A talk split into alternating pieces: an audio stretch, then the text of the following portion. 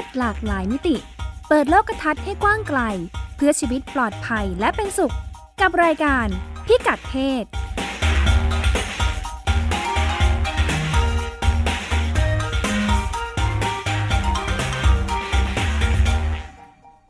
ในการพิกัดเพศก็พบคุณผู้ฟังเป็นประจำทุกสัปดาห์นะคะ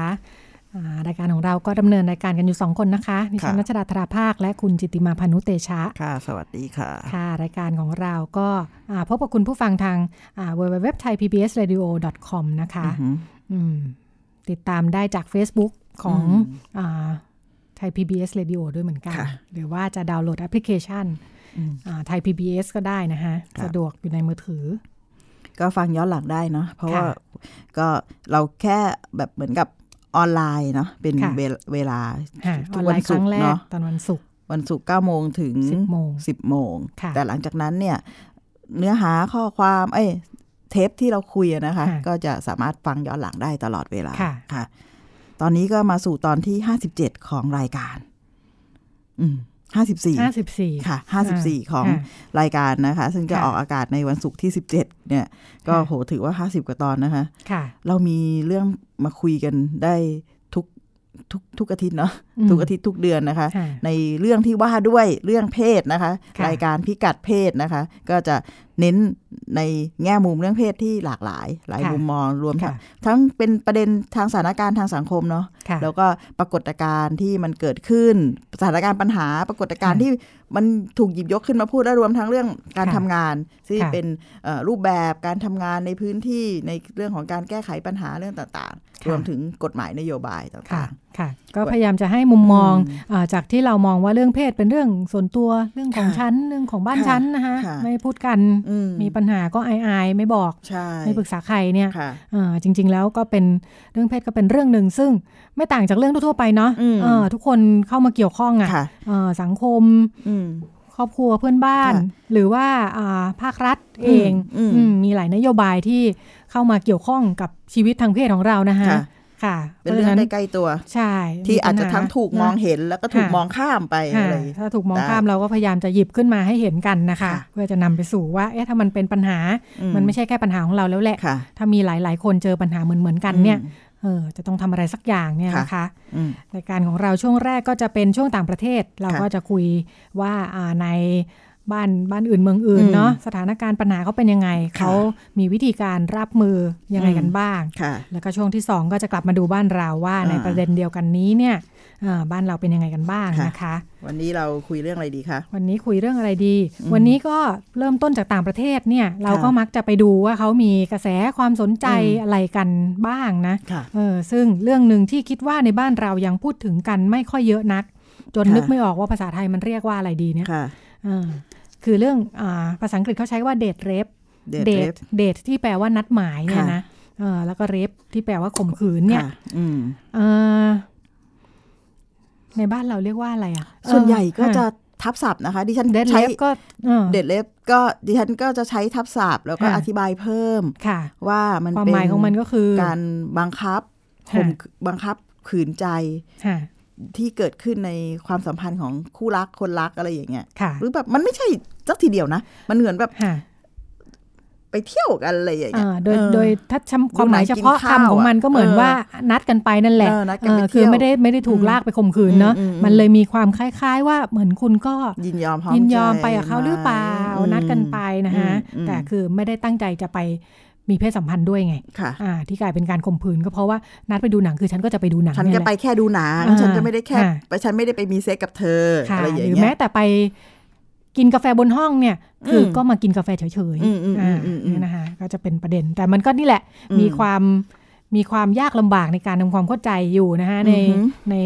ในคำที่ว่าเนี่ยอืมันก็เลยเป็นปัญหาไม่ใช่อืม นี่แหละในต่างประเทศก็ยังเป็นปัญหากันอยู่นะคะค่ะอ่าเรื่องใกล้เคียงกันนี้เนี่ยอ่าจำได้ว่าปีที่แล้วเราเคยคุยกันค่ะเกี่ยวกับประเด็นอ่าการข่มขืนนักศึกษาอืมที่มหาลัยสแตนฟอร์ดนะคะค่ะเอ่อที่สหรัฐเนี่ยตอนนั้นอืมอ่าประเด็นก็เป็นเรื่องใหญ่เรื่องโตอยู่เหมือนกันค่ะข่าวต่างประเทศก็พูดถึงกันเยอะนะคะค่ะประเด็นปัญหาก็คืออืมอานักศึกษาหญิงค่ะที่อ่าถูกนักว่ายน้ำนักค่ะกีฬามหาลัยข่มขืนนะคะอืมค่ะอ่าเหตุการณ์เกิดเมื่อสัก กี่ปีแล้วล่ะสองสามปีสองปีที่แล้วนะคะอืมอืมแล้วก็การต่อสู้คดียาวนานเนี่ยที่เป็นข่าวกันอือฮึก็เพราะว่าหลังจากอ่าต่อสู้จนคดีสิ้นสุดว่านักว่ายน้ำถูกสั่งจำคุกไป 6 เดือนเนี่ยนะคะค่ะอ่าเด็กผู้หญิงที่ที่ถูกข่มขืนเนี่ยเธอก็อือฮึลุกขึ้นมาอือฮึเขียนค่ะอ่าเหมือนเป็นจดหมายเปิดผนึกอืมนะคะแล้วก็โพสต์อืมโพสต์บนบนโซเชียลมีเดียเนี่ยค่ะอ่าคนก็สนใจกันมาก เพราะว่าอ่าสิ่งที่เธอเขียนถึงก็คืออืมอา ความไม่ยุติธรรมที่ได้รับอืมจากโทษโทษที่ลงโทษอืมผู้กระทำอืมการข่มขืนอืมเธอเนี่ยนะอืมแค่หกอืมเดือนเองเออแล้วก็ในช่วงอืมที่ต้องต่อสู้คดีเนี่ยเธอก็เผชิญกับอะไรบ้าง เธอก็เล่าให้ฟังนะคะอืมว่าอืมทนายก็พยายามจะมาขุดคุยประวัติอืมเช็คพฤติกรรมอืมว่า คือโดยโดยทนายด้วยเนาะอืมก็มีมีจะต้องทำให้อีกฝ่ายค่ะหนึ่งอ่าอันนี้เป็นฝ่ายโจทก์ discredit นะอ่าทำให้รู้สึกว่าค่ะ เสียหาย คือเอาอ่าชนะ เอาชนะอืมผู้หญิงก็เป็นฝ่ายโจทก์อ่าทนายจำเลยก็จะพยายามจะอ่าขุดคุ้ยว่าเธอมีอืมพฤติกรรมที่ไม่เหมาะสมอยู่แล้วหรือเปล่าโน่นนี่นั่นนะคะอืมซึ่งพอพอน้องเขาเขียนจดหมายนี้เนี่ยอ่าขึ้นในในอินเทอร์เน็ตเนี่ยคนก็อ่านกัน 15 ล้านคนนะคะแค่ 5 วัน แชร์ทั่วไปแชร์กันเลยใหญ่นะเลยอ่าแล้วคนคนอเมริกันก็เลยนี่แหละช่วยกันอืมเรียกร้องนะคะ ลงชื่อกันอืมล้านคนเนี่ยนะ หนึ่งล้านอืมคนเลยนะว่าอืมขอให้ปลดผู้พิพากษาคนนี้นะคะ อืม แล้วก็นี่แหละอ่าก็ถูกสั่ง มีผลไหมคะ มีผลในที่สุดก็อ่าถูกสั่งห้ามไม่ให้ทำคดีทางเพศอื่น ๆเลยนะคะอืมเออเพราะว่าตัดสินแบบนี้นะคะ มันไม่ยุติธรรมใช่ไหมค่ะอืมซึ่งอ่าเหตุที่เกิดเนี่ยเป็นประเด็นกันก็เพราะว่าอืมอ่าน้องนักศึกษาคนนี้คือไปงานปาร์ตี้ค่ะอ่าวัฒนธรรมเด็กเด็กฝรั่งเนาะเขาก็จะอือฮึมีไปปาร์ตี้กันอะไรอย่างเงี้ยค่ะแล้วก็เธอก็อ่าเมา อืมแล้วก็รู้สึกตัวอีกทีก็คืออยู่โรงพยาบาลแล้ว ถูกอ๋อตรวจ ถูกตรวจว่าถูกข่มขืน อืม อืม ก็คือเหตุการณ์ก็คือมีคนพบว่าเธอถูกอืมถูกข่มขืนแล้วก็ลากไปทิ้งอยู่ที่ข้างกองขยะนะฮะค่ะเออแล้วก็มีคนเห็นเหตุการณ์ว่าคนที่อืมอ่า มีส่วนในการแบบว่าอืมลากเธอไปเนี่ยก็คือ นักอืมว่ายน้ำคนนี้อืมอืมก็เลยถูกเป็นจำเลย อืมแล้วก็อ่าคดีมันสะเทือนใจก็เพราะว่าอืมอ่า คุณนักว่ายน้ำเนี่ย คุณพ่ออืมของเขาก็ออกมาแก้ต่างให้ลูกชาย แล้วก็อืมอืมอืมอ่าจำได้ว่าพูดจาในลักษณะว่าโอ้ลูกชายทำผิดแค่ไม่กี่นาทีเอง ถูกจำคุกตั้งหกเดือนนะฮะสังคมก็รับไม่ได้เออก็เลยเป็นเรื่องเป็นราวอืมอ่าอืมนั่นก็เป็นเรื่องหนึ่งซึ่งอืมอ่าเวลาเราพูดถึงความหมายของเดทเลฟอะคล้าย ๆ อะไรทำนองเนี้ยมคือถามว่าผู้หญิง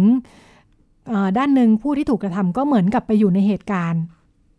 บางอย่างพาตัวเองพาไปอยู่ในเหตุการณ์ไปบางออยู่ย่างในสถานการณ์นั้นอืมค่ะอืมเออแต่มันเกินเลยค่ะมันมีเหตุการณ์ที่เกินเลยไม่ค่ะคาดฝัน มองว่าเดทเลฟเองเนี่ยค่ะมันมัน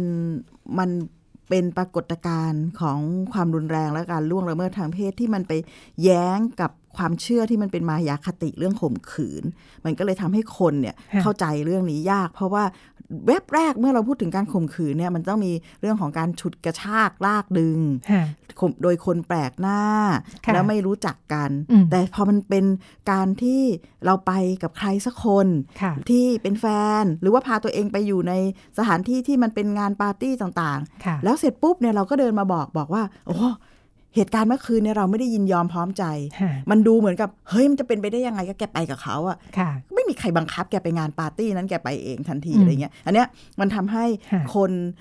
จินตนาการไม่ออกว่าค่ะแกจะถูกข่มขืนได้ยังไง ก็แกค่ะไปกับแฟน แฟนจะอืมข่มขืนได้ยังไงอะไรอย่างเงี้ยค่ะแต่ค่ะอืมถ้าเราทำความเข้าใจเรื่องนี้ค่ะจะเห็นได้ชัด อืมค่ะ ซึ่งในความเป็นจริงมันมันมีหลายอย่างเนาะที่เป็นปัจค่ะเงื่อนไขเหมือนปัมัจนต้องจัยดูรายละเอียด ดูสค่ะเต็ปการตัดค่ะสินใจอะไรอืมหลายอย่างเนาะความยินยอมพร้อมใจอะค่ะอืมค่ะอ่าแล้วก็อีกอันหนึ่งที่เจอเป็นข่าวเยอะนะคะค่ะที่ต่อเนื่องจากเดทเล็บที่ว่าเนี่ยก็คืออมมียาเดทเล็บเลยอะอ่ามียาที่ใช้กันเยอะเอออมแล้วก็เป็นข่าวเป็นคดีเยอะในค่ะในข่าวต่างประเทศเนี่ยนะคะอืมเอ่อคือออย่างเช่นในแคนาดานะคะไปเจอเคสของ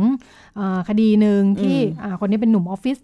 อืมชื่อคุณนิกนะคะค่ะ อายุสัก30นี่แหละค่ะ ก็ถูกศาลสั่งจำคุก6เดือนเหมือนกันอืมอืมอืมเออเกิดจากเหตุว่าเพื่อนที่ทำงานเพื่อนผู้หญิงนะคะอืมก็ฟ้องฟ้องร้องว่าอีตานิกเนี่ยชวนไปกินข้าวที่อพาร์ตเมนต์นะคะอืมอ่า แล้วก็ชวนกินไวน์ค่ะกินเสร็จแล้วก็สลบไปเลยค่ะอืมรู้สึกตัวอีกทีก็นอนสวมชุดชั้นในอีตานี่นอนอยู่ข้างๆ เนี่ยนะคะ อืมอื มมีกระทำมิดีมิร้ายกันอยู่เนี่ยนะคะอืมอืม ก็ปรากฏว่าพิสูจน์ได้ว่ามีการใช้ยานี้ค่ะ แต่ว่าคุณนิกแกก็ปฏิเสธเป็นพันละวันเนี่ยนะว่าแกไม่รู้ว่าว่ายามันไปอยู่ในไวน์ได้ยังไงเนี่ยนะคะเออไอยาเจ้าปัญหาเนี่ยคือใช้ค่ะกันเยอะในอืมต่างประเทศเนี่ยค่ะอาบอกว่ายามันชื่อ GHB นะคะอืมเป็นยาที่มีฤทธิ์กดประสาททำให้มึนงงง่วง คล้ายๆเมาเหล้านี่แหละ อืมอืมแล้วก็มักจะแบบถูกอืมเอาไปเหยาะใส่ ใส่เหล้าคือเหล้าก็อืมเมาอยู่แล้วนะ พออมใส่เข้าไปก็หนักเข้าไปอีกเนี่ยนะคะอืมแล้วปัญหาก็คืออาไอ้ยาเนี้ยมันมักจะพิสูจน์ไม่ได้อืมเออคือมันไม่มีสีไม่มีรสไม่มีอะไรนะคะสลายค่ะไปในร่างกายในอืมเวลาแค่ไม่กี่ชั่วโมงอืมอืมเพราะฉะนั้นพอมีคดีเป็นอะไรขึ้นมาเนี่ยอ่าก็จะพิสูจน์ไม่เจอว่ามีอืมยาอืมก็จะคิดว่าก็ผู้หญิงกินเหล้าอะอ่า ไปตรวจร่างกายหมออ่าก็จะบอกว่าอ่าผู้หญิงกินเหล้าเมา เหมือนกรณีแรกเนี่ยค่ะก็บอกว่าเมาไม่รู้ตัวค่ะนะเออค่ะอ่าอืมยาก็จะเพิ่มอืมเพิ่มดีกรีเข้าไปอีกค่ะเมาชะงัดเลยนะคะเมาอืมสลบเนี่ยนะคะค่ะอ่าแต่ก็อืมถ้าไม่รู้ว่ามียาอยู่เนี่ยอืมมันก็จะอ้าวก็คุณเมาค่ะอืมงั้นฟังดูแบบนี้เนี่ย การถูกล่วงละเมิดทางเพศที่ค่ะอยู่ในความสัมพันธ์ หรือว่าอยู่ในสถานสการณ์ถานการณ์ต่าง ๆ เนี่ย มันค่ะไม่ใช่แค่เรื่อง มันมันมีเขาเรียกเครื่องมือช่วยเนาะค่ะเรื่องยงเรื่องยาเรื่องเหล้าค่ะเป็นปัจจัยสำคัญเนาะค่ะอืมเดทเล็บเนี่ยถ้าค่ะเอ่อความชัดเจนขึ้นมาอีกหน่อยหนึ่งเนาะค่ะ คือถูกข่มขืนโดยคนที่รู้จักอะอืมเออโดยคนที่ผู้หญิงเนี่ยรู้สึกไว้วางใจค่ะหรือว่าอืมมีความสัมพันธ์กันค่ะอย่างใดอย่างหนึ่งค่ะไม่ว่าจะเป็นคู่รัก เป็นเพิ่งจีบกันอ่าอ่าอืม หรือแม้แต่เคยมีเพศสัมพันธ์กันมาก่อนอืมมันเข้าใจยากมากนะ ถ้าบอกว่าเคยมีเพศสัมพันธ์กันมาก่อน แล้ววันหนึ่งคุณบอกไปเที่ยวด้วยกันแล้วโดนข่มค่ะขืนเนี่ยเออใช่อืมดิฉันมองเพราะว่าเรามักจะเข้าใจว่าค่ะถ้ามีเพศสัมพันธ์แล้วเนี่ยก็กลายเป็นใบอนุญาตที่จะมีเพศสัมพันธ์ได้ตลอดเวลา ซึ่งไม่ใช่ความเป็นจริงอืมเพราะว่าความค่ะจริงแล้วเนี่ย มันเหมือนกับเราบังคับกันไม่ครั้งนี้เราค่ะมีเพศสัมพันธ์ด้วยยินยอมพร้อมใจค่ะแต่ไม่ได้หมายความว่าทุกครั้งค่ะที่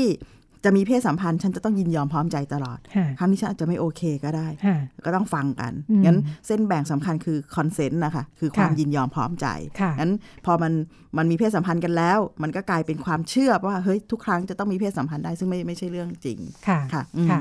อืมมันเป็นความเข้าใจที่อืมอาจจะไม่เข้าใจเนอะเออถ้าเป็นเมื่อก่อนเราก็ไม่เข้าใจเนอะเขาบอกว่าเนี่ยอืมมันก็มีที่มา อ่า เรื่องนี้ดิฉันคิดว่าคล้าย ๆ เรื่อง เรื่องเขาเรียกว่าอะไรนะ การถูกข่มขืนโดยสามีโดยสามีอืมอ่าก็เหมือนกับว่าเอาเป็นสามีพัญญากันแล้วอืมแปลว่าโดยินยอมแล้วคู่สรสเนอะเออแปลว่ายินยอมไปตลอดเลยค่ะทำอะไรก็ค่ะได้อืมไหมอะไรอย่างนี้นะคะอืมก็เป็นกฎหมายใหม่เหมือนกันอืมเอออย่างเรื่องอ่าเรื่องกฎหมาย เรียกว่าอะไรนะข่มขืนเอ่อข่มขืนโดยโดยคู่สมรสเนี่ยมาริทัลเอเรฟอเนี่ยค่ะอะก็ เอ่อเพิ่งมีไม่นานเหมือนกันอืมไม่นานไหมประมาณอืม40 ปีอืมอืมคือมันไม่เคยมีมาก่อนอืมถ้าไม่เคยมีมาก่อนก็แปลว่าปัญหานี้ไม่เคยเกิดนะคะการข่มหรือขืนโดหยรือสาถูกมีมองไม่เห็นเอออคือไม่เคยเกิดอืมมาก่อน เพราะว่าถือว่าเออถ้าถ้าเป็นความต้องการของอืมสองคนอีกคนจะไม่มีสิทธิ์ปฏิเสธอย่างนี้นะคะค่ะและมันจะอืมไม่เกิดเมื่อสมัยก่อนเนี่ยเขามีการแบบว่าเรียกว่าอะไรนะคุมถุงชนน่ะอืมอ่าคือถ้า ผู้หญิงผู้ชายถูกพ่อแม่จับให้แต่งงานกันเนี่ยอืมอ่าผู้หญิงอะไม่คงไม่ได้ไม่ได้ยินยอมอยู่แล้วแหละค่ะใช่ไหมถ้าแบบไม่รู้จักจะต้องมานอนกับผู้ชายที่ไม่เคยรู้จัก แต่ในเมื่อพ่อแม่เป็นคนอนุญาตเนี่ยเออเออในในการรับรู้ในวัฒนธรรมแบบนั้น แปลว่าพ่อแม่อนุญาตอะอืมเออเพราะฉะนั้นค่ะการข่มขืนจะไม่มีค่ะเออซึ่งไม่ใช่หมายไม่ไม่ได้หมายความว่ามันไม่มีความทุกข์ของผู้หญิงนะค่ะดิฉันว่าตั้งแต่เริ่มถูกคุมถุนทุมคลุมถุงชนให้ค่ะแต่งงานเนี่ย แล้วก็มีเพศสัมพันธ์ เพราะมองว่ามันเป็นหน้าที่ของเมียค่ะแล้วก็มองว่าเป็นเพราะว่าตัวเองเนี่ยพ่อแม่อนุญาตให้มีเซ็กกับผู้ชายคนนี้แล้วผ่านค่ะการแต่งงานเนี่ยค่ะถ้ามองในมิติของจิตใจ ความพึงพอใจของผู้หญิงค่ะเนี่ยมันแทบจะไม่มีปัจจัยนี้เลยค่ะดังนั้นมันก็ไม่ได้ถูกเนมเลยว่า เฮ้ยมันคือการข่มขืน มันเป็นค่ะหน้าที่เป็นเซ็กในค่ะสถาบันการแต่งงานไปอะค่ะค่ะอืมนั่นแหละ แล้วก็อ่า เพิ่งในช่วงปีประมาณค่ะ ประมาณทศวรรษ 90 นะคะอ่าฮะเออที่ในสหรัฐในหลาย ๆ มลรัฐอ่าเริ่มมีกฎหมายค่ะ นี่แหละอ่าอืมข่มขืนโดยคู่สมรสนะคะอืมอืมอืมแล้วก็ บ้านเราก็เพิ่งเพิ่งพิ่งมีเมื่อปีไหนนะ ก็ตามตามเขาเนี่ยเนาะค่ะเออเหมือนกับอืมแนวคิดเรื่องนี้นะคะไม่หนีว่ากันอะไรเท่าไหร่ที่เป็นค่ะเป็นสิทธิ์ค่ะเออก็มันถูกถูกทำให้ชัดเจนขึ้นค่ะเรื่อยๆ ว่าคือกฎสิทธิการตัดสินใจของใช่เราอยู่ตรงไหนบ้างกฎหมายอาญาค่ะของไทยนะคะ อันเดิมเนี่ยบอกว่าไม่มาตรา 276 กับ 277 เนี่ยพูดค่ะว่าชายใดค่ะข่มขืนหญิงอื่นที่ไม่ใช่ภรรยาตนเนี่ยค่ะถือว่ามีความผิดเป็นกฎหมายค่ะทีนี้มันเกิดการเรียกร้องให้เกิดการแก้ไขดีเบตแบบที่คุณรัชดาพูดก็เยอะว่าเอ้าเป็นเมียเขาไม่ให้เขานอนด้วยแล้วจะไปเป็นเมียเขาทำไมค่ะอะไรอย่างเงี้ยค่ะแต่มันสุดท้ายเนี่ยเอ่อในการทำงานรณรงค์อย่างเข้มข้นค่ะการทำความเข้าใจอย่างเข้มข้นค่ะอะก็เลยทำให้เกิดเปลี่ยนเป็นว่าชายใดข่มขืนหญิงอื่นค่ะถือว่าเป็นความผิดค่ะตัดคำว่าภรรยาตนเนี่ยออกค่ะค่ะค่ะอืมเอ่อดิฉันมักจะพูดถึงว่าเอ่ออมเวลานึกถึงว่าภรรยาค่ะถูกข่มขืนโดยสามีได้อย่างไรเนี่ยเนาะค่ะเอออย่างในบางกรณีเอ่อเคยค่ะได้ยินกรณีอย่างเช่นอ่าเอ่ฮะอเลิกกันไปแล้ว คืออาเลิกกันในทางปฏิบัติอะแยกกันอยู่ไป 3 เดือนอ่า4เดือนแล้วอ่าอยู่ระหว่างจะไปหย่าเนี่ยนะค่ะเออแต่ว่าโดยกฎหมายเนี่ยอืมมันยังเป็นคู่สามีภรรยากันอใช่ยู่นิติในยอ่าทางทางนิตินัยแล้ววันหนึ่งสามีบุกเข้ามาในบ้านถูกคือทะเลาะกันอยู่คนโกรธค่ะโกรธกันเนี่ยค่ะนะเออแล้วเข้ามามีเพศสัมพันธ์กับภรรยาซึ่งไม่ได้ยอมด้วยเนี่ยถูกต้องเออลยแบบเนี้ยมันจะชัดเจนขึ้นว่าผัวเมีย ข่มขืนกันได้ยังไง ใช่ออจริงๆเนี่ยชัดเจนเลยค่ะอออันเนี้ยเป็นภาพแล้วค่ะมันเป็นกรณีแบบที่คุณรัชดาเล่าเนี่ยค่ะเยอะมากค่ะดิดิฉันได้เคยได้คุยกับเจ้าหน้าที่ที่ทำงานเรื่องศูนย์ช่วยเหลือค่ะผู้หญิงเนี่ยค่ะพูดว่าเคสแบบนี้เยอะมากอยู่ในช่วงกำลังหย่า คุณค่ะนึกถึงคนกำลังหย่ากันไหมค่ะเมื่อไม่นานก็มีข่าวยิงกันมันค่ะมันถ้ามันไม่ได้ยินยอมทั้งคู่อะแต่มันต้องแยกกันอะมันมีทั้งความรักความค่ะเอ้ยความฉันไม่เรียกว่าความรักดีกว่า ความโกรธแค้นความผิดค่ะหวังค่ะมันก็ใช้เป็นการข่มขืนเป็นเครื่องค่ะมือหนึ่งของ ของการทำค่ะที่จะชดเชยเรื่องความแค้นความผิดหวังอะค่ะค่ะอืมค่ะ แล้วก็เดทเล็บก็เลยเป็นค่ะคำที่เป็นนวัตกรรมขึ้นมาอืมอีกหนึ่งคำหลังจากเรื่องค่ะอาการข่มขืนโดยอืมคู่สมรสเนี่ยค่ะนะอืมอันเนี้ยคือในความหมายอ่าแต่ว่ามันก็แคบกว่าการถูกอืมข่มขืนโดยคนรู้จักเนาะเหมือนค่ะกับเวลาเราพูดคำว่าเดทเล็บเนี่ยอืมเรามักจะไม่ได้นึกถึงแค่คนรู้จักอืม คนรู้จักมันอาจจะเป็นเจ้านายลูกน้องค่ะเป็นอ่าเซลล์ไปขายของโดนอ่ลูกค้าข่มขืนอ่าถูกถูกหรืออะไรอีกนะเดทไม่ใช่เล็บคนเราแปลกหน้าอ่าถ้าคนรู้จักเนี่ยค่ะคือไม่ใช่เท่ากับคนแปลกหน้าคือค่ะดิฉันรู้จักคนคนนี้มาก่อนค่ะอาจจะเคยรู้ไว้วางใจหรืออะไรค่ะแบบนี้ แต่ค่ะเด็ดแล้วแฟนอะเออเดทเล็บเนี่ยมักจะมักมักจะใช้ในความหมายของกลุ่มนักเรียนนักศึกษาอ่าเอ่อความเป็นแฟนไปพาค่ะกันจนกันไปเที่ยวอะไรอย่างเงี้ยนะคะอืมแล้วก็นี่แหละ พอมันเอ่อถูกเอ่อ โฟกัสในกลุ่มนี้เนี่ยอืมเขาก็ไปสำรวจนะคะในสหรัฐเนี่ยบอกว่าไปสำรวจเนี่ยเอ่อพบว่านักศึกษาหนึ่งในหกอืมไม่ใช่นักศึกษาคือคือคนคนอเมริกันเนี่ยค่ะหนึ่งในหกมีประสบการณ์ที่ถูกข่มขืนหรือเกือบจะถูกข่มขืนนะคะโดยคนรู้จักนะคะ อืมอืมแล้วก็ส่วนใหญ่ก็อยู่ในกลุ่มอายุ 16 ถึงอืม24 ปีอืมที่จะเผชิญกับเหตุการณ์อย่างนี้นะคะอืมในช่วงวัยในช่วงวัยเนี้ยวัยรุ่นเนาะวัยรุ่นวัยรุ่น จนถึงแบบวัยเริ่มทำงานอะไรอย่างเงี้ยฮะแล้วก็เรียนจบใหม่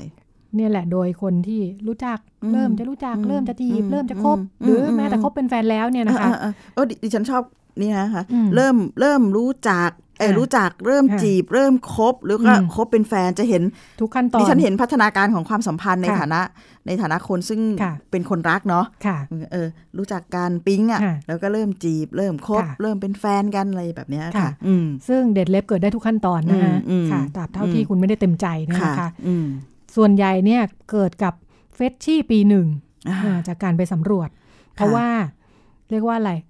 ขาดประสบการณ์นะคะประเมินอืมสถานการณ์ไม่ออกอืมนึกไม่ออกว่าตัวเองเข้าไปอยู่ในเหตุการณ์แบบนั้นเนี่ยมีความเสี่ยงอะไรบ้างอืมอ่าการเข้าไปอยู่ในปาร์ตี้อืมแล้วก็ดื่มดื่มเหล้าอ้าวถูกอืมใส่ยาหยอดเข้าไปอีกนะคะอืมคออ่อนกินเหล้าก็ไม่เก่งเนี่ยอืมอ่าเขาก็บอกว่าจากไปสำรวจมาเนี่ยส่วนมากมันค่ะเกิดจากไอเด็กปีหนึ่งนี่แหละค่ะแล้วก็เป็นช่วงที่มีชีวิตอิสระนะ เข้ามหาวิทยาลัยอะอืมอ่าจากเดิมอาจจะอยู่กับครอบครัวอยู่โรงเรียนเรียนอืมมัธยมใช่ไหมพ่อแม่ก็จะ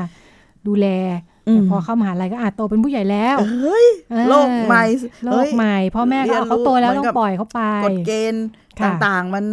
สิ่งที่เคยถูกห้ามค่ะอะมันมันมันทำได้ในระดับค่ะหนึ่งแล้วค่ะมันรู้สึกว่ามันคือการเข้าสู่การ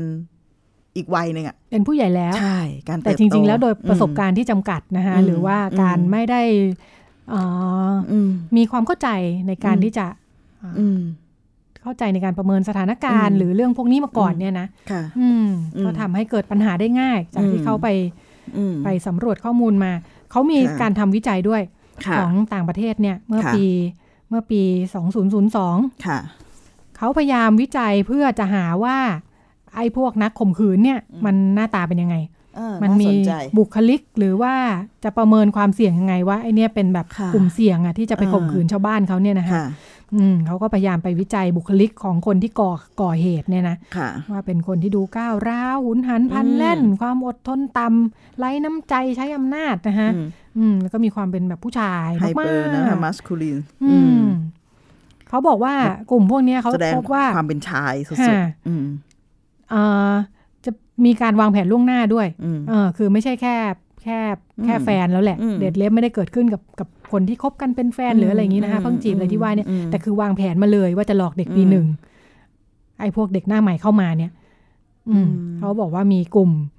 กลุ่มนักศึกษากลุ่มเนี้ยค่ะที่ในช่วงที่เรียนอยู่สักช่วงสี่ปีห้าปีเนี่ยนะมเออเฉลี่ยเจอพบว่าหลายคนเนี่ยก็มีวิธีการที่จะเข้าไปเกลี้ยกล่อมล่อลวงบังคับขู่เข็นเด็กๆผู้หญิงอืมเข้าใหม่เนี่ยนะค่ะเฉลี่ยเนี่ยทำแบบนี้ไป กับผู้หญิงหกคนอืมในช่วงที่ตัวเองเรียนอยู่ ค่ะ อืม อย่างไรก็ดี พอต่อต่อมาเนี่ย ก็มีข้อโต้แย้งนะคะ งานวิจัยอืมชิ้นนี้ว่าแบบจริง ๆ แล้วบุคลิกแบบไหนก็เป็นนักข่มขืนได้ทั้งนั้นแหละอืมมันไม่ได้ต้องมีเห็นมาแตะไกลขนาดนั้นนะคะอืมอืมเพราะว่าอ่าปรากฏว่าในช่วงหลังๆเนี่ยพอไปดูจริงๆเนี่ยมีนักศึกษาชายหลายคนมากเลยที่ตกเป็นจำเลยคดีข่มขืนอืมแล้วก็รู้สึกแย่มาก คือรู้สึกสับสนในชีวิตนะคะปัญหาคือไม่รู้ว่าไอ้สิ่งที่ตัวเองทำไปเนี่ยเรียกว่าข่มขืนนะคะโอ้อ่าอันนี้เราเคยคุยกันไปบ้างแล้วนะคะใช่ค่ะคืออ่า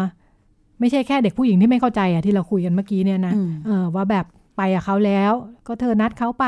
อืมไม่ได้ตั้งใจจะไปอืมแต่ว่าไปอืมกินข้าวที่ห้องหรือว่าอะไรเงี้ยนะอืมซึ่งนำไปสู่การอ่า ข่มขืนได้เนี่ยอืมโดยไม่เต็มใจเนี่ยอืมเด็กผู้ชายเองก็เข้าใจไปเองตูว่าทำอะไรผิด เออ คือเข้าใจอืมว่าก็ไปกันขนาดเนี้ยแปลว่าผู้หญิงอืมเขายอมไงอืมเออืมอ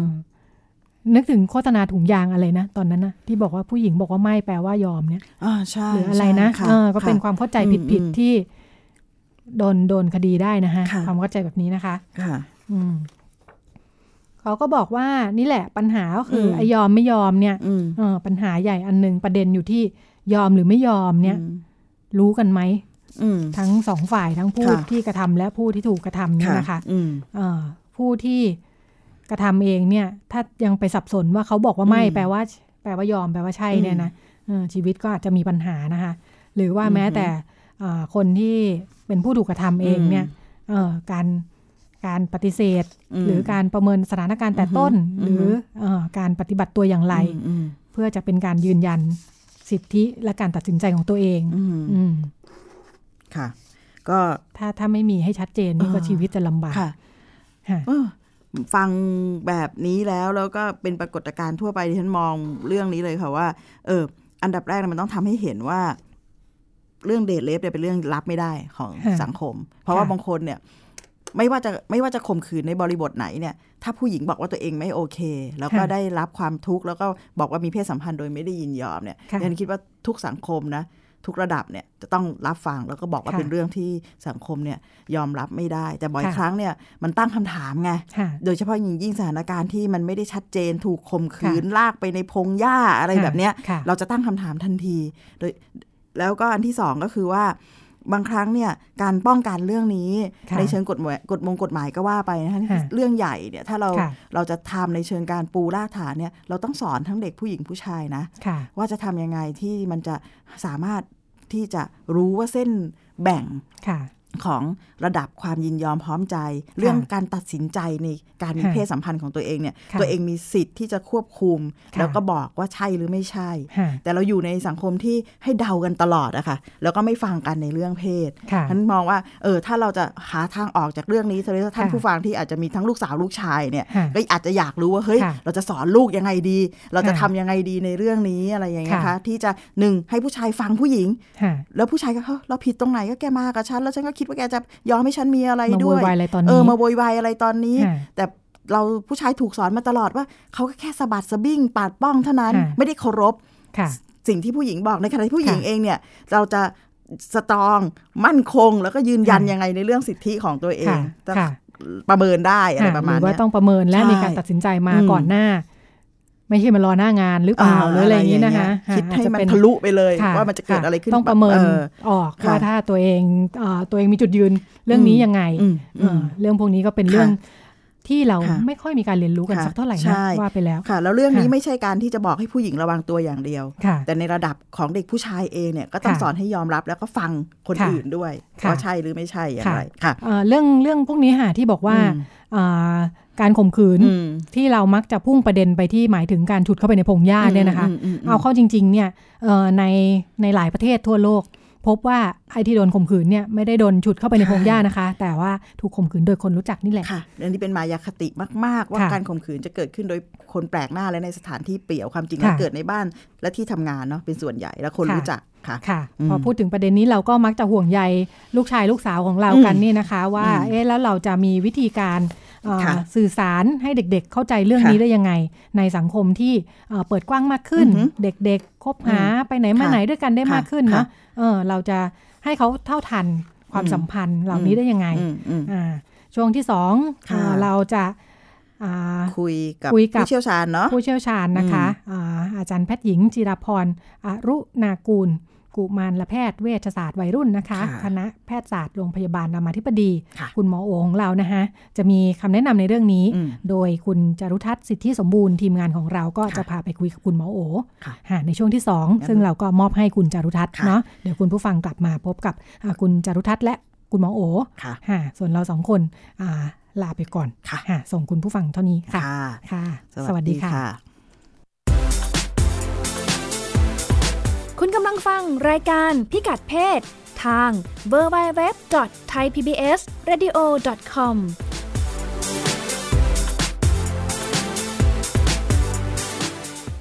เพราะความรู้คือสิ่งจำเป็นสำหรับชีวิตคุณศูนย์การเรียนรู้สื่อสาธารณะแห่งแรกของประเทศไทย รวมองค์ความรู้แบบครบวงจร ทั้งในและต่างประเทศสัมผัสวิวัฒนาการด้านสื่อจากอดีต ปัจจุบันในพิพิธภัณฑ์ สื่อสาธารณะค้นคว้าศึกษาข้อมูลด้านต่างๆ ทั้งรูปแบบภาพและเสียง ในห้องสมุดสื่อสาธารณะศูนย์การเรียนรู้สื่อสาธารณะ Media Learning Park แหล่งเรียนรู้สู่อนาคต เบื้องหลังที่ไม่เป็นข่าว คนในครอบครัวกลายไปเป็นแพ้เนี่ยไม่ได้ทุกข์เฉพาะคนที่เป็นแพ้นะทั้งครอบครัวทุกข์ไปด้วยเรียกว่าเป็นการบูลลี่นะฮะก็ทางค่ะออนไลน์นี่แหละตอนนี้คือมันสะท้อนความแรงของไฟเก็บมาเล่าให้คนฟังอืมยังไม่ได้เล่าเลยผ่านทางหน้าจอทีวี แล้วก็นำมาเล่าให้คุณผู้ฟังฟัง พูดถึงวันอาทิตย์นี้ไทย PBS มีโปรแกรมถ่ายทอดสด หลังใหม่ในสนามข่าวกับทีมข่าวไทย PBS ทุกวันจันทร์ถึงศุกร์ 13 นาฬิกาถึง 14 นาฬิกา ทาง www.thaipbsradio.com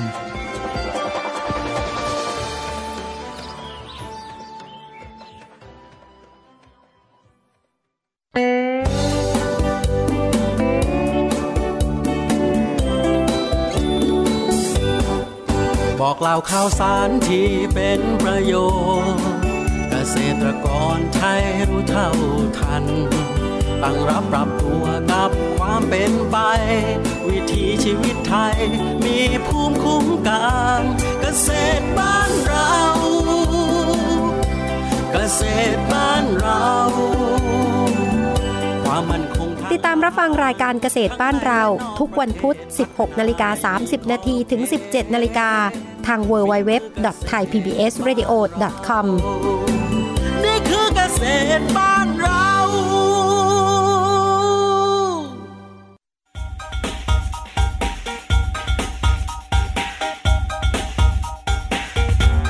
มองเรื่องเพศหลากหลายมิติ เปิดโลกทัศน์ให้กว้างไกล เพื่อชีวิตปลอดภัยและเป็นสุข กับรายการพิกัดเพศ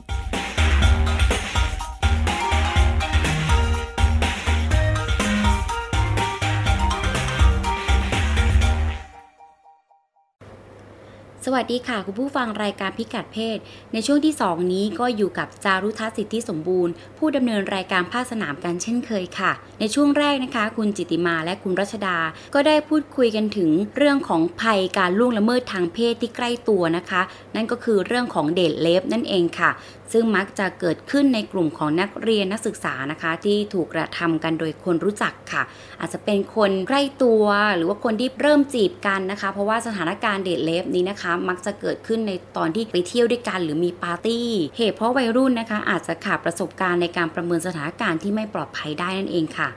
และจากสถานการณ์ในเรื่องนี้ คุณพ่อคุณแม่ผู้ปกครองที่กำลังฟังอยู่ คงมีความเป็นห่วงลูกหลานอยู่ไม่น้อยใช่ไหมคะ และคงเริ่มคิดแล้วว่า ถ้าอยากจะพูดคุยสื่อสารกับลูกๆหลานในเรื่องนี้เนี่ยจะเริ่มต้นอย่างไรที่อยากจะบอกลูกหลานว่าเราเนี่ยมีความเป็นห่วง แล้วก็อยากให้ลูกหลานเราเนี่ยสามารถจะดูแลตัวเองได้ วันนี้จารุทัศน์ได้อยู่กับอาจารย์แพทย์หญิงจิราพรอรุณากูล กุมารแพทย์วิทยาศาสตร์วัยรุ่น คณะแพทยศาสตร์โรงพยาบาลรามาธิบดีค่ะ คุณผู้ฟังหลายท่านคงจะคุ้นชื่อคุณหมอเป็นอย่างดีนะคะ เพราะคุณหมอเป็นหนึ่งในแอดมินเพจเลี้ยงลูกนอกบ้านนั่นเองค่ะและวันนี้คุณหมอจะมาช่วยไขข้อสงสัย แล้วก็ทำความเข้าใจในเรื่องนี้ และยังนำเทคนิคดีๆ ค่ะ เพื่อที่จะให้คุณพ่อคุณแม่เนี่ยนำไปสื่อสารกับลูกๆได้ค่ะ รวมทั้งคุณหมอจะมีเคล็ดลับดีๆ ค่ะ ที่จะมาแนะนำให้เด็กและเยาวชนนะคะ สามารถประเมินสถานการณ์ในเรื่องนี้ได้นั่นเองค่ะ สวัสดีค่ะ คุณหมอค่ะ สวัสดีค่ะ ขออนุญาตเรียกสั้น ๆ ว่าหมอโอนะคะค่ะยินดีค่ะค่ะหมอโอคะเผื่อว่าคุณผู้ฟังบางท่านค่ะ เพิ่งจะเข้ามาฟังรายการนะคะ อยากจะให้หมอโอช่วยบอกความหมายของเดทเลฟเนี่ยค่ะว่ามันเป็นภัยละเมิดในการคุกคามทางเพศแบบไหนคะ ค่ะอ่าหลายคนเวลาพูดคำว่าเรฟหรือข่มขืนเนี่ยนะคะหลายคนก็จะนึกภาพว่าเอออาจจะมีใครที่เราไม่รู้จักมักคุ้นเข้ามาแบบกระทำชำเราเราอะไรอย่างเงี้ยนะคะ แต่ว่าจริงๆแล้วเนี่ยการอ่าข่มขืนนะคะสามารถจะเกิดขึ้นได้กับกับบุคคลที่ที่เราคิดว่าเรารู้จักแล้วก็เป็นที่รู้จักอย่างค่ะที่ในวัยรุ่นเนี่ยหลายครั้งที่เราเรียกกันว่าเดทเรฟก็คือเกิดขึ้นกับ เด็กวัยรุ่นที่อาจจะนัดเดทกันนะคะอืมนัดไปเจอกันนัดไปเที่ยวกันนะคะ แล้วก็ค่ะนำไปสู่การมีเพศสัมพันธ์ที่ไม่เต็มใจค่ะมันเป็นการคุกคามทางเพศที่ที่ทำให้วัยรุ่นหลายคนเนี่ยไม่เข้าใจแล้วก็คิดว่าโอ้นี่มันก็มันก็สุดท้ายมันก็เป็นเรื่องของการสมยอมนี่เองหรืออมอาตอนแรกดูไม่เต็มใจ ตอนหลังก็เต็มใจก็ไม่น่าจะค่ะใช่ข่มขืนอืมงั้นจริงๆอะไรก็ตามเพศสัมพันธ์อะไรก็ตามที่เกิดขึ้น แบบที่ตัวเราไม่ได้ยินยอมพร้อมใจเนี่ย อันนี้ก็ถือว่าเป็นอ่าเป็นการข่มขืนหรือเป็นเดทเรฟได้อืมค่ะ แล้วคุณหมอคะถ้าเกิดว่าผู้ปกครองค่ะ สนใจเรื่องนี้ก็อยากจะพูดคุยสื่อสารกับลูกๆอะค่ะให้รู้ให้รู้จักและเท่าทันนะคะ คุณหมอมีเทคนิคที่จะให้ผู้ปกครองเนี่ยสามารถสื่อสารกับลูกๆได้ไหมคะค่ะก็หมอคิดว่าเรื่องของเดทเรฟเนาะหรือว่าการอ่าข่มขืนที่เกิดขึ้นขณะออกเดทกันอะไรเงี้ยนะคะ หรือไม่ใช่สัมพันธ์กันเนี่ย เป็นอะไรที่พ่อแม่ควรจะสอนเหมือนเหมือนกันกับสอนเรื่องเพศค่ะในเรื่องอื่นๆด้วยนะคะ คือทำให้ลูกมีความรู้เท่าทันว่าสิ่งที่จะเกิดขึ้นเนี่ยกับการที่เราไปออกเดทกับใครเนี่ยมันอาจจะไม่ได้เกิดขึ้นจากการความตั้งใจที่เราเราเอ่อตั้งใจจะให้มันเกิดนะคะ แต่หลายครั้งเนี่ยมันเป็นจากการที่ไม่ได้ระมัดระวังในสถานการณ์ค่ะจนทำให้เหตุการณ์เอ่อเดทเรฟเนี่ยเกิดขึ้นนะคะ รวมไปถึงสิ่งที่ พ่อแม่จะต้องสอนลูกเนี่ยก็คือทำให้เข้าใจว่ามันมีมันมีปรากฏการณ์แบบนี้ก็คือการที่เด็กวัยรุ่นไปเดทกัน แล้วสุดท้ายก็กลายเป็นถูกฟอสให้มีเพศสัมพันธ์เนี่ยนะคะค่ะรวมไปถึงพ่อแม่ควรจะสอนถึงวิธีการที่จะประเมินสถานการณ์ และการดูแลตัวเองนะคะ ว่าทำยังไงที่ลูกจะไปออกเดทแล้วปลอดภัยนะคะค่ะความช่วยเหลือที่ลูกสามารถที่จะติดต่อได้ในภาวะฉุกเฉินเนี่ยคือใครบ้างนะคะค่ะรวมไปถึงทักษะต่างๆ ที่ลูกจะสามารถอ่าเอาตัวรอดออกมาจากสถานการณ์ที่ไม่ปลอดภัยค่ะ อยากให้คุณหมอช่วยแนะนำเป็นเทคนิคบางอย่างอย่างเช่น มันมีพ่อแม่ผู้ปกครองหลายท่านนะคะ ที่จะค่ะพูดถึงเรื่องนี้พอมีเพื่อนรู้แล้วรู้แล้วว่าลูกสาวเนี่ยเริ่มคบเพื่อนผู้ชายก็จะแบบค่ะอย่าไปกับมันนะแบบเหมือนขู่นะอืมเดี๋ยวค่ะไปดูนะก็พาไปไหนตอนไหนอย่างเงี้ยค่ะคุณหมอมีค่ะคำแนะนำไหมเพราะว่าบางทีคุณพ่อคุณแม่อาจจะไม่ได้พูดในสิ่งที่ตัวเองอยากจะบอกว่าห่วงใยลูกแค่ไหน จริง ๆ อันนี้คือแบบคีย์เวิร์ดเลยนะคะ คือค่ะพ่อแม่เนี่ย หลายคนพอเราคิดว่าเราจะพูดกับลูกเนี่ยคือเราจะจ้องแล้วก็คิดว่าเราจะพูดอะไรค่ะ แล้วพอเราคิดว่าเราจะพูดอะไรให้ลูกเห็นความสำคัญเห็นปัญหาเราจะจบที่การขู่ให้เขากลัวค่ะ เช่นอ่าอย่าไปเช่นนั้นเนี่ยมีรู้ไหมมีข่มขืนกันได้อะไรอย่างเงี้ยนะคะค่ะซึ่งสิ่งเหล่านี้มันอาจจะทำให้ ตัวเด็กเองอาจจะไม่ได้รับรู้ถึงถึงสิ่งที่พ่อแม่เป็นห่วงจริงๆนะคะค่ะเด็กหลายคนเอ่ออาจจะรู้สึกฟังแล้วรู้สึกว่าพ่อแม่เกินเหตุเวอร์จังเขาอาจจะยังไม่ได้นึกไปถึงตรงนั้นอ่าแล้วเพราะว่าเขาเขาเองก็ไม่ได้มองไปถึงตรงนั้น หรือเขาจะมีความเชื่อมั่นว่าเขาสามารถเอาตัวรอดได้นั้นการใช้การขู่เนี่ยมันก็ทำให้เด็กไม่สามารถที่จะตกตะกอนกับความคิดวิเคราะห์ของตัวเองเพราะฉะนั้นสิ่งที่ดีที่สุด ที่เราจะแนะนำให้พ่อแม่พูดกับลูกก็คือ อย่าคิดว่าตัวเองจะพูดอะไร แต่ว่าให้ฝึกตั้งคำถามแล้วก็ฟังลูกเยอะๆนะคะ เช่นแทนที่จะไปขู่ว่าไปแล้วเนี่ยนะเดี๋ยวมันก็ข่มขืนเราได้อะไรเงี้ยให้ให้ลองตั้งคำถามกับลูกว่า การที่ลูกไปแบบเนี้ยมันจะเกิดอะไรขึ้นได้บ้างนะคะ ไปด้วยกันไปที่ไหนแพลนจะไปที่ไหนกันบ้างแล้ว ถ้าไปในที่ตรงนั้นมันมีโอกาสที่จะเกิดอะไรที่ไม่ดีขึ้นได้บ้าง ให้ลูกลองประเมินสถานการณ์ที่อาจจะเกิดขึ้น หรือลูกคิดว่ามีอะไรที่ลูกต้องระวังบ้าง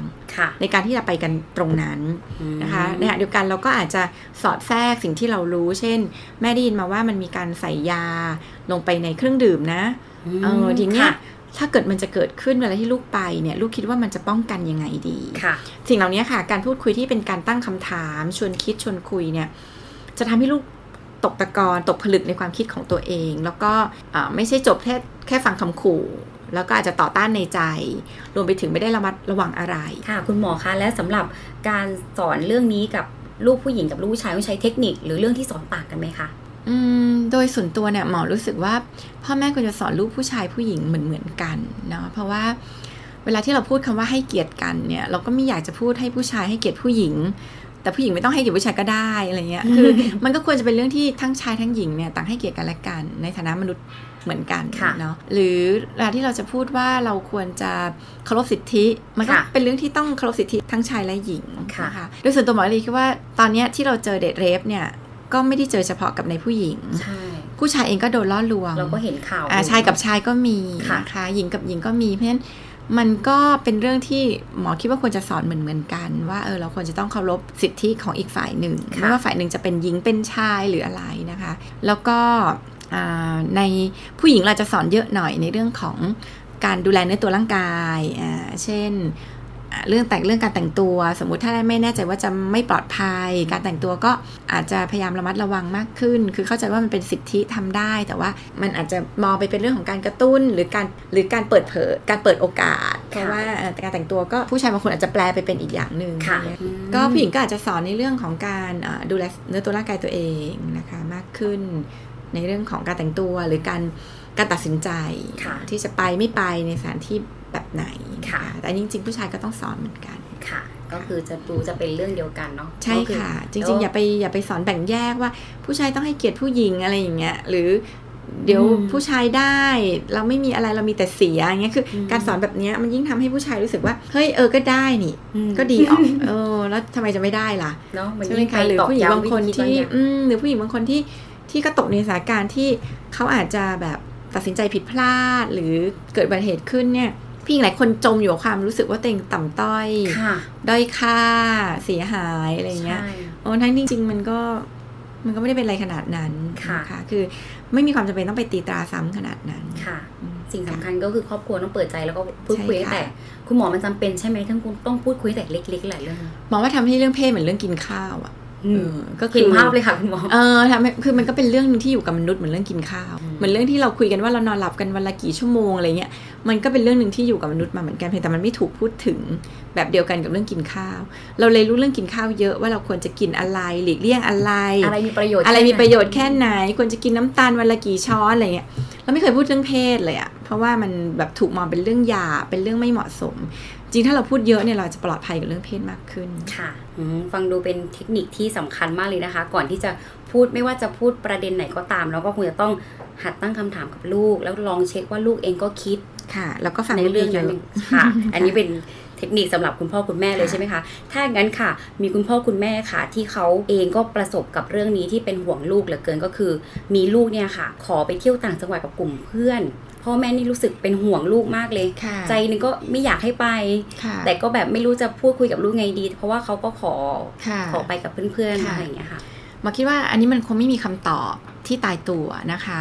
สำหรับบ้านไหนเนาะหมอคิดว่าเป็นเรื่องที่พ่อแม่ต้องประเมินสถานการณ์ด้วยตัวเองหนึ่งคืออายุของลูกนะคะว่าอายุของลูกเนี่ยเขาอ่าเหมาะสมหรือยังที่เขาจะไปเที่ยวต่างจังหวัดกับกลุ่มเพื่อนค่ะอันที่สองก็คือวุฒิภาวะของลูก ซึ่งไม่เกี่ยวข้องกับอายุของลูก เด็กบางคนอายุเยอะ แต่ว่ายังมีวุฒิภาวะที่ไม่ดี ตัดสินใจอะไรไม่ค่อยได้นะคะ อันนี้ดูง่ายๆ ขนาดการดูแลตัวเอง การรับผิดชอบชีวิตตัวเอง หรือการตัดสินใจอะไรที่เป็นเรื่องความรับผิดชอบเนี่ยยังทำไม่ได้เนี่ยคุณแม่ต้องคิดเลยว่าอการที่จะไปตัดสินใจอะไรในภาวะฉุกเฉิน หรือภาวะวิกฤตเนี่ยมันอาจจะยากเหมือนกันนั้นให้เราประเมินวุฒิภาวะของลูกว่าลูกเนี่ยดูแลตัวเองได้ดีพอหรือยังนะคะ อันที่ 3 ก็คือต้องประเมินถึงกลุ่มเพื่อน ว่ากลุ่มเพื่อนที่ไปเนี่ยมีความปลอดภัยมากน้อยแค่ไหนะนะคะ มีพ่อแม่หรือมีผู้ใหญ่ไปด้วยหรือเปล่า ปัจจัยต่างๆ เหล่านี้ค่ะ จะช่วยนำมาเป็นตัวตัวประกอบที่ทำให้เราตัดสินใจว่าเอ๊ลูกเราพร้อมหรือยังที่ลูกเราจะไปเที่ยวต่างจังหวัดกับกลุ่มเพื่อน เมื่อไหร่ก็ตามที่เรารู้สึกว่าเราไม่แน่ใจว่านี่มันจะปลอดภัย อย่ากลัวที่จะปฏิเสธลูกนะคะ อย่ากลัวที่จะต้องเผชิญกับความไม่ได้ดังใจหรือความผิดหวังของลูกเนาะแต่ว่าเป็นสิ่งที่เราพูดคุยกันได้ว่าเราห่วงอะไร แล้วก็ลูกคิดว่า มันจะแก้ไขความกังวลหรือความห่วงใยตรงเนี้ยของเราได้ยังไง มีอะไรที่เขาจะทำให้เรารู้สึกว่ามันน่าจะสบายใจน่าจะปลอดภัย มันสิ่งเหล่านี้หมอคิดว่าเป็นรายละเอียดที่เราต้องไปคุยไปเนี่ยเด็กๆอาจจะตอนไปไม่ได้มีอะไร แต่พอไปถึงกินเหล้ากันเมาอย่างเงี้ยนะคะ มันก็มีโอกาสที่จะเกิดอะไรที่ที่เราคิดว่ามันอาจจะไม่เหมาะเพราะฉะนั้นเป็นเรื่องของการที่พ่อแม่ต้องประเมินตัวเองตัวลูกเองและตัวกลุ่มเพื่อนรวมถึงสถานที่ที่จะไปและที่ภาวะของลูกค่ะ คุณหมอคะ ในเรื่องนี้ค่ะ วัยรุ่นเองก็มีความสงสัยค่ะ ว่าอะไรคือเส้นแบ่งระหว่างความเต็มใจ ความยินยอมหรือว่าถูกบังคับให้ยินยอมรวมไปถึงการถูกบังคับข่มขืนนะคะ เพราะว่าเมื่อเด็กๆเเขาไม่เคยถูกบอกถูกสอนในเรื่องนี้ค่ะ เขาก็เลยไม่รู้เลยค่ะว่าเส้นแบ่งจริง ๆ แล้วมันอยู่ตรงไหนอะค่ะ ก็เลยไม่ทันได้ระวังตัวค่ะคุณหมอช่วยแนะนำหน่อยไหมคะว่าเส้นแบ่งมันเป็นยังไงสำหรับเรื่องนี้ค่ะ ค่ะ จริง ๆ มันก็ไม่ได้มีเส้นแบ่งที่แบบแข็งกร้าวชัดเจนนะแต่ว่า อะไรก็ตามที่เกิดขึ้นด้วยความไม่เต็มใจของเราเนี่ยก็ถือว่าเป็นการล่วงละเมิดนะคะก็ถือว่าเป็นการละเมิดสิทธิเนื้อตัวร่างกายของเรา เพราะฉะนั้นอตอนแรกเด็กหลายคนอาจจะรู้สึกไม่เต็มใจเนาะแต่การที่อีกฝ่ายหนึ่งไม่หยุดนะคะไม่ฟังไม่รับฟังความไม่เต็มใจนั้นนะคะ แล้วก็ยังพยายามที่จะต้องทำให้เกิดสิ่งที่ตัวเองต้องการได้เนี่ยอันนี้ก็ถือเป็นการละเมิดแบบหนึ่งนะคะ แล้วก็ในวัยรุ่นเนี่ยเราก็จะเจอว่า หลายครั้งเนี่ยตอนแรกเนี่ยมันก็ไม่ได้เกิดจากความยินยอมพร้อมใจแต่พอหลายครั้งก็คือเป็นเรื่องของอารมณ์ เรื่องของบรรยากาศเนาะที่แบบมันอาจจะพาไป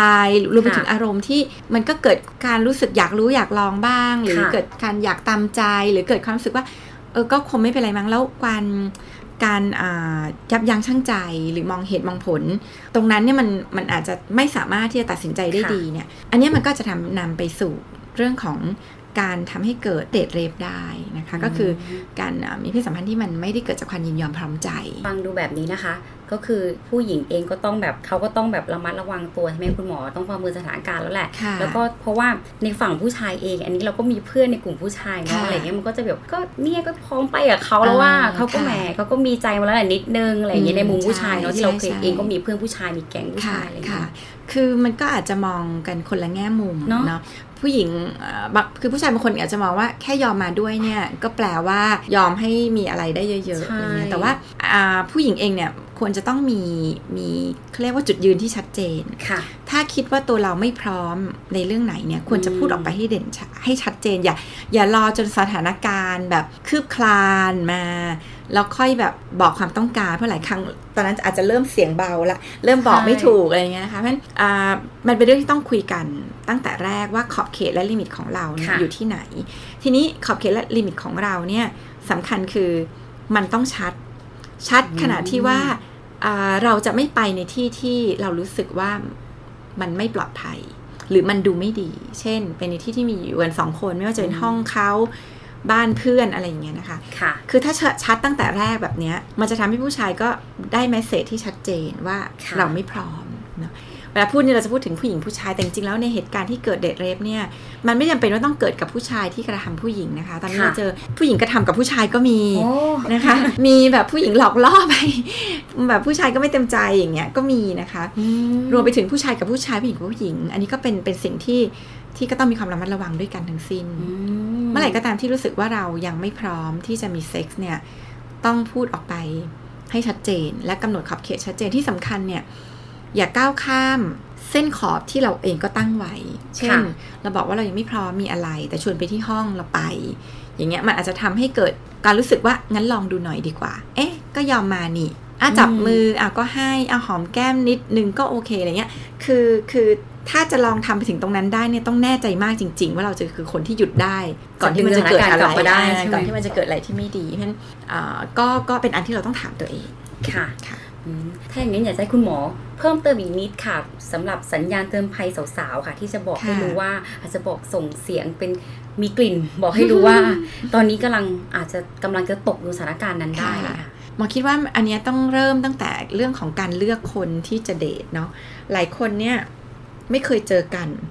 เจอกันติดต่อกันผ่าน Facebook เพราะมันก็ผ่านโลกออนไลน์ ผ่านโซเชียล แล้วก็นัดไปเดทกันแบบ 2 ต่อ 2 ในสถานที่ที่มีความน่าเป็นห่วง อันนี้ต้องบอกเลยว่าโอ้โหตั้งแต่เรื่องการเลือกคนไปเดทเนี่ยก็มีความสำคัญนะคะ อันที่สองเนี่ยก็คือการที่ผู้ชายหรือหรือคนที่เราไปเดทด้วยเนี่ยอาจจะชักชวนเราไปในที่ที่เราอาจจะทำให้เรารู้สึกอึดอัดนะเช่นห้องพัก นะคะ หรือที่แบบที่มีความเป็นส่วนตัวเยอะไม่มีคนอื่น อันนี้ก็ต้องมีความระมัดระวังนะคะ หรืออการที่ผู้คนที่เราไปเดทด้วยเนี่ยเริ่มมีการค่อยๆแบบเข้ามาละเมิดเนื้อตัวร่างกายเราทีละน้อย โดยที่เราไม่เต็มใจ คือเราปฏิเสธแล้วก็ยังไม่หยุด อันนี้เป็นสัญญาณอันตรายนะคะที่เราต้องระมัดระวังว่า เอ๊ะเขาดูไม่ค่อยเคารพในเนื้อตัวร่างกายของเรา ซึ่งอันนี้เป็นสิ่งที่ที่ต้องระวังนะคะงั้น วิธีที่ดีที่สุดเลยในการที่จะป้องกันเนี่ยคือการป้องกัน วิธีดีที่สุดเนี่ยคืออย่าอย่าไปรอว่าเอ๊ะเราจะเอาตัวรอดยังไงหลักๆเลยคือป้องกันที่จะไม่ให้มันเกิดขึ้นนะคะ เลือกเลือกไปเดทกับคนที่เราคิดว่าปลอดภัยพอสมควร คนที่ไม่เคยเห็นหน้าค่าตาเนี่ยควรจะชวนเพื่อนฝูงไปด้วย ถ้าเราคิดว่าเราอยากจะมีความจำเป็นต้องเจอหรือเราอยากจะเจอกันนะคะ สถานที่เนี่ยควรจะเลือกสถานที่ที่มีความปลอดภัยคือมีคนอื่น ๆอยู่ ร้านอาหาร โรงหนังอย่างเงี้ยนะคะ ก็คือเป็นที่ที่เราแบบถ้าเกิดอะไรขึ้นเราหาหาความช่วยเหลือได้เนาะแล้วก็ต้องระมัดระวังอีกอย่างหนึ่งก็คือ หลายครั้งเนี่ยการเดทเลฟเนี่ยมันเกิดจากความไม่ได้ยินยอมพร้อมใจ แต่มันมาจากาสารบางอย่าง เช่นเหล้าแอลกอฮอล์ยาอื่น ๆ นะคะรวมไปถึงยาที่ที่เขาใส่กันในเครื่องดื่มที่ให้เราทานแล้วก็กลุ่มกลุ่มคึมคลึมหรือบางคนหมดสติอ่านะคะ ซึ่งพวกเนี้ย ก็ก็มีต้องมีความระมัดระวังนะคะที่ที่เราจะต้องรู้ว่าแอบถึงจะไปเดทกันแต่อาหารน้ำที่เราดื่ม โดยเฉพาะกับคนที่เราไม่รู้จักหรือเราไม่แน่ใจว่าเขาจะปลอดภัยไหมเนี่ย เราควรจะคือมีคนสอนบอกว่าจะเข้าห้องน้ำต้องเอาแก้วไปด้วย หรือกลับมาให้เปลี่ยนแก้ว คือ อันนี้มันมีความสำคัญ ซึ่งก็คงต้องทำเนาะซึ่งคนต้องทำเพราะมันเกิดขึ้นได้ใช่ใช่เพราะว่าหลายครั้งมันก็เกิดขึ้นขณะที่เราเผลอค่ะ คุณหมอคะ แล้วถ้าเกิดวัยรุ่นนะคะกำลังตกอยู่ในสถานการณ์แบบนั้นแล้วอะค่ะ ถ้าเขาแบบกำลังจะโดนเลฟกำลังจะโดนข่มขืน คุณหมอมีเทคนิค หรือมีงานวิจัยไหนบอกไหมคะว่า การเอาตัวเองออกมาจากสถานการณ์แบบนั้นนะคะ วิธีการอย่างไรที่จะใช้ได้ผลค่ะ หลักๆเลยเนี่ยก็คือก็คงเป็นเรื่องของทักษะปฏิเสธเนาะก็คือ เวลาที่จะหยุดอะไรเนี่ยมันควรจะหยุดตั้งแต่ต้น อย่าไปหยุดตอนที่มันเลยเถิดนะคะ ตอนนั้นจะอาจจะหยุดยาก แต่ไงก็ตามถ้าคิดว่ายังอยากที่จะหยุดยังไงก็ต้องทำนะคะ หลักๆเนี่ยคือเราพยายามจะใช้การปฏิเสธที่ที่ไม่ต้องใช้ความรุนแรงอ่าเพราะว่าบางคนยิ่งพอรุนแรง อาจจะยิ่งโอ้โหกระตุ้นให้เกิดความโมโห แล้วทักษะปฏิเสธที่สำคัญก็คือ เป็นทักษะที่เรากล่าวถึงตัวเราเองนะคะ อย่าไปอ้างอะไรที่ที่เราแบบไกลตัวเช่นกลัวท้อง กลัวแม่รู้ กลัวมันดูไม่ดีเนี่ยอันเนี้ยพอจะมีข้ออ้างได้ทั้งหมด เดี๋ยวก็ใส่ถุง เดี๋ยวก็ไม่บอกใครหรอกอะไรอย่างเงี้ยนะคะหลักๆคืออ้างตัวเองว่า เราไม่ชอบ เรารู้สึกไม่ดีที่จะทำแบบนี้ถ้าคิดจะคบกันกับเราเนี่ย ให้อยากให้เคารพเราตรงนี้ด้วยค่ะ ถ้าดูแล้วนะคะไม่ฟังนะดูแบบพอพูดเสร็จแล้วก็ยังรู้แบบยังเริ่มคืบคลานอะไรก็มาอีกเนี่ยให้เอาตัวเองออกมาจากตรงนั้นให้เร็วที่สุดค่ะนะคะก็อาจจะโทรศัพท์ขอความช่วยเหลือให้ใครรู้ว่า ให้เขารู้ว่าเรามีใครสักคนที่เราเริ่มติดต่อแล้วนะคะที่ที่เราเราจะอยู่ในสถานการณ์ที่แบบไม่ปลอดภัยถ้าเกิดว่า เราน้องๆวัยรุ่นที่คุณพ่อคุณแม่ก็เป็นห่วงน้องรู้จักมีมีทักษะในการปฏิเสธเนี่ยก็จะสามารถจะเอาตัวเองออกจากสถานการณ์นั้นได้ใช่ไหมคะ แต่ว่าประเด็นหลักๆ คือป้องกันตัวเองให้ไปอยู่ตรงนั้นน่ะจะง่ายกว่าใช่ไหมคะความยากคือตั้งแต่เริ่มเลยแล้วมันเข้าไปแล้วบางทีมันออกยาก การที่ไม่เข้าไปเราเราทำให้เส้นมันค่อนข้างชัดว่าเออเราไม่พร้อมที่จะไปอยู่ในสถานการณ์ที่อยู่กันตามลำพังอาจจะทำให้มีอะไรขึ้นมาที่เราเองก็ไม่ได้คาดคิดเนี่ย อันนี้จะง่ายที่สุดเลยในการที่จะป้องกันเด็กเรฟได้อืมค่ะ คุณหมอคะ มีผู้ชายหลายคนเลยค่ะที่มักจะเข้าใจผิดว่า ถ้าผู้หญิงบอกปฏิเสธว่าไม่เนี่ยแปลว่าได้แน่ๆหรือว่าถ้าผู้หญิงบอกว่าไม่สนใจ แปลว่าจริง ๆ แล้วอะเธอกำลังสนใจฉันนั่นแหละสำหรับเรื่องนี้ค่ะ ผู้ชายควรมีความเข้าใจถึงความต้องการ และเคารพในสิ่งที่ผู้หญิงพูดและตัดสินใจอย่างไรบ้าง อยากให้คุณหมอช่วยแนะนำหน่อยค่ะสำหรับเรื่องนี้อหมอหมอแนะนำทั้งผู้หญิงและผู้ชายด้วยละกันเนาะคือหมอว่าใครจะคิดยังไงเนี่ยไม่เป็นปัญหา นะผู้ชายจะแปลสิ่งที่เราพูดไปยังไงเนี่ยไม่เป็นปัญหาเลยเท่ากับเราเนี่ยแน่วแน่แล้วก็มั่นคงในสิ่งที่เราคิดยังไง ถ้าไม่ของเราคือไม่จริง แล้วสิ่งที่เราแสดงออกมันคือไม่หมอเชื่อว่าผู้ชายเองก็จะก็จะเข้าใจในสิ่งนั้นได้ไม่ยาก แต่หลายครั้งที่ผู้หญิงคือไม่แต่การกระทำไม่ใช่ ปากไม่นะ แต่ว่าชวนไปไหนไปหมด ไปที่ห้องสองกันสอสองก็ไปอย่างเงี้ย มันอาจจะทำให้ผู้ชายเกิดความรู้สึกสับสน แล้วก็อยากจะลองท้าทายไปเรื่อยๆลองค่อยๆคืบไปเรื่อยๆว่าอะจริงๆก็ไม่ได้ไม่เป็นพิธีไปงั้นเองอะไรเงี้ยจริง ๆ ไม่ได้แบบ ไม่จริง ๆ นี่นามันมันขึ้นอยู่กับท่าทางของตัวผู้หญิงเองเนาะไม่ได้ขึ้นอยู่กับคำพูดค่ะนะคะ พูดอะพูดอะไรก็ได้ แต่แต่แต่ถ้าทำอย่างจริงจัง และไม่แบบจริง ๆ เนี่ยเชื่อว่าสุดท้ายผู้ชายก็เข้าใจได้ ทีนี้สำหรับผู้ชายนะคะก็ ไม่ว่าเขาจะยังไงก็ตามคำพูดเขาจะไม่และมันเหมือนจะแปลว่าได้หรือเปล่าเนี่ยมันก็ไม่มีความสำคัญเท่ากับตัวเราเนี่ยให้ความเคารพการตัดสินใจของของคู่ของเราหรือเปล่าเนาะคือถ้าตัวเราคิดว่าเราจะเคารพการตัดสินใจของเขาเนี่ยเขาพูดว่าไม่เราก็ไม่ควรจะต้องลุกคืบ ลองดูไม่ไม่อาจจะไม่ไม่จริงหรอกมั้งเนี่ยนั่นคือเรากำลังเห็นแก่ตัว เพราะว่าถ้าเขาคิดว่าเขาไม่แล้วเขาพูดออกมาเนี่ย เราเราควรจะเคารพ ความรู้สึกตรงนั้นของเขา แล้วก็อย่าพยายามที่จะทำให้เขาต้องต้องเปลี่ยนจากไม่เป็นได้ก็ได้ เพราะว่ามันอาจจะนำมาซึ่งความความไม่สบายใจ ความทุกข์ของอตัวของแฟนเรา เพราะฉะนั้นถ้าเราคิดว่าเราเป็นคนที่ก็มีมีความหวังดีกับคนที่เราครบนะคะ ก็ควรจะต้องเคารพสิทธิเคารพความคิดของของคนที่เราคุยด้วย คุณหมอคะสำหรับเรื่องของการแต่งตัวของผู้หญิงล่ะคะเพราะถ้าเกิดว่าในข่าวหน้าหนังสือพิมพ์หรืออะไรหลายอย่างที่สื่อที่ออกไปเนาะมันก็ยังจะโจมตีว่าก็ผู้หญิงแหละแต่งตัวยั่วเองนุ่งน้อยห่มน้อยเองอย่างเงี้ยคุณคุณหมอมองว่ายังไงคะหมอมองว่าผู้หญิงมีสิทธิในเนื้อตัวร่างกายของตัวเองนะจะนุ่งสั้นยังไงก็ไม่ได้เป็น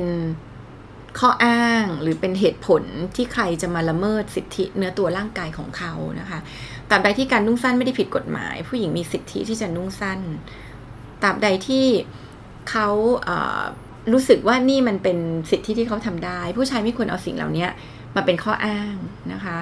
แล้วก็ไปผูกเรื่องด้วยกันว่าอ๋อนุ่งสั้นแปลว่ายอมแบบมีอะไรได้ไม่ยากอันนี้มันมันเป็นเรื่องของการละเมิดสิทธิ แล้วก็เอาสิ่งเหล่านี้มาเป็นข้ออ้างในการกระทำที่ไม่ถูกต้องของตัวเอง แต่ขณะเดียวกันผู้หญิงเองก็ต้องมีความระมัดระวังนะคะ คือถึงแม้ว่าเราจะมีสิทธิในเนื้อตัวร่างกายที่เราจะใส่สายเดี่ยวนุ่งสั้นของเราได้เนี่ยแต่ว่าเราก็ต้องมีความระมัดระวังในการประเมินสถานการณ์เนาะว่าว่าที่ที่เราไปเนี่ยมันมีความปลอดภัยหรือเปล่า เพราะว่าสุดท้ายคนที่มาละเมิดเราเนี่ยก็เป็นคนที่ไม่ได้เคารพในตัวตนของเรา ไม่ว่าเราจะใส่สั้นใส่ยาว มันมีคนแบบนี้อยู่ในสังคมเพราะฉะนั้นถ้าเราหลีกเลี่ยงได้ที่เราจะไม่ทำให้ตัวเองต้องตกไปเป็นเหยื่อ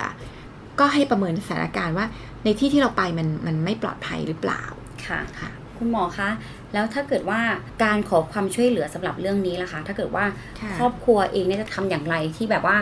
ถ้าเกิดว่าลูกตกอุสถานการณ์แบบนี้แล้วเขาจะเป็นคนแรกที่ลูกอะจะวิ่งเข้ามาบอกว่าเกิดสถานการณ์แบบนี้ หรือว่าจะมีช่องทางการขอความช่วยเหลืออย่างไรบ้างคะคุณหมอ ค่ะหลักๆเลยเนี่ยก็คืออพยายามที่จะไม่ทำให้เกิดการเปลี่ยนแปลงในตัวลูกนะคะ ไม่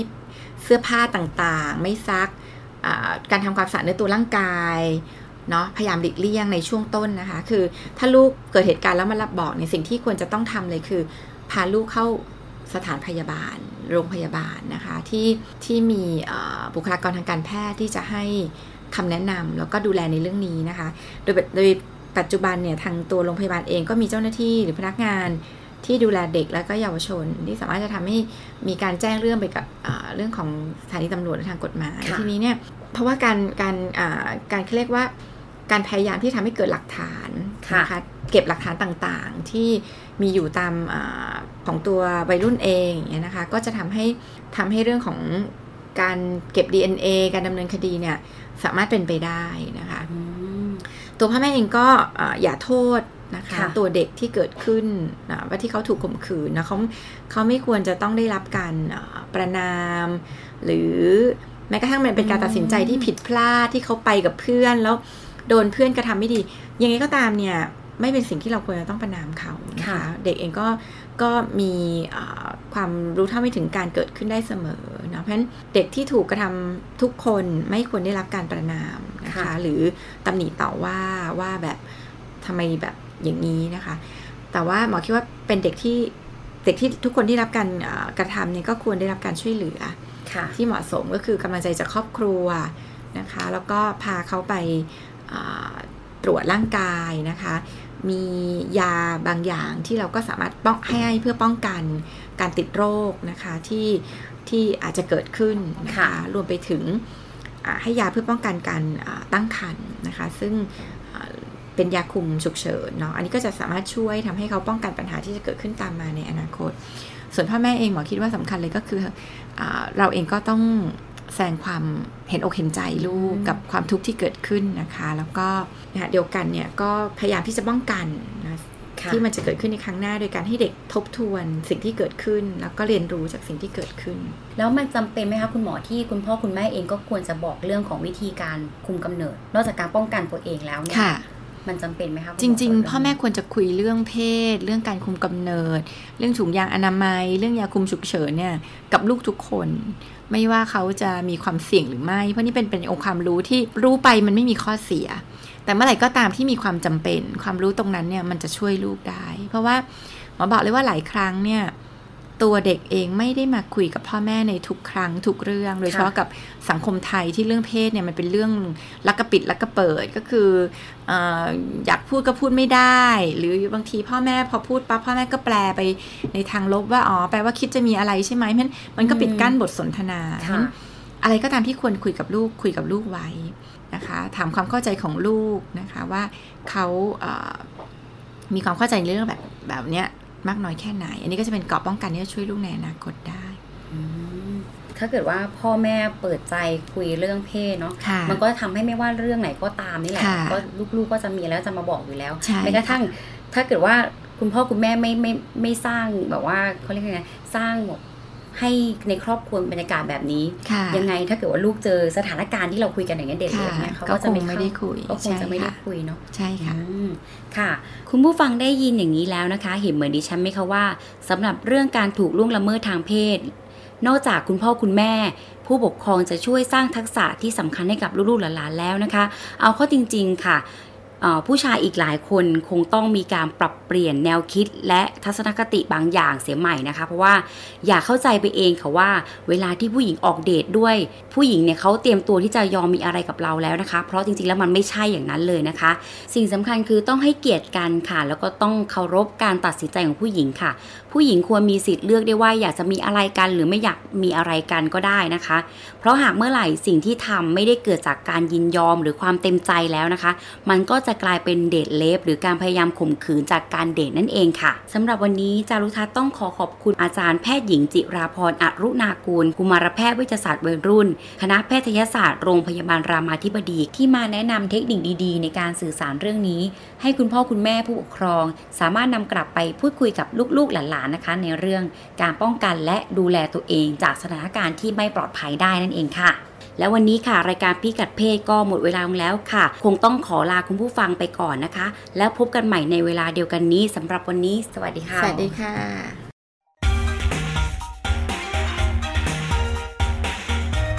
คุณสามารถรับฟังรายการพิกัดเพศได้ทาง www.thaipbsradio.com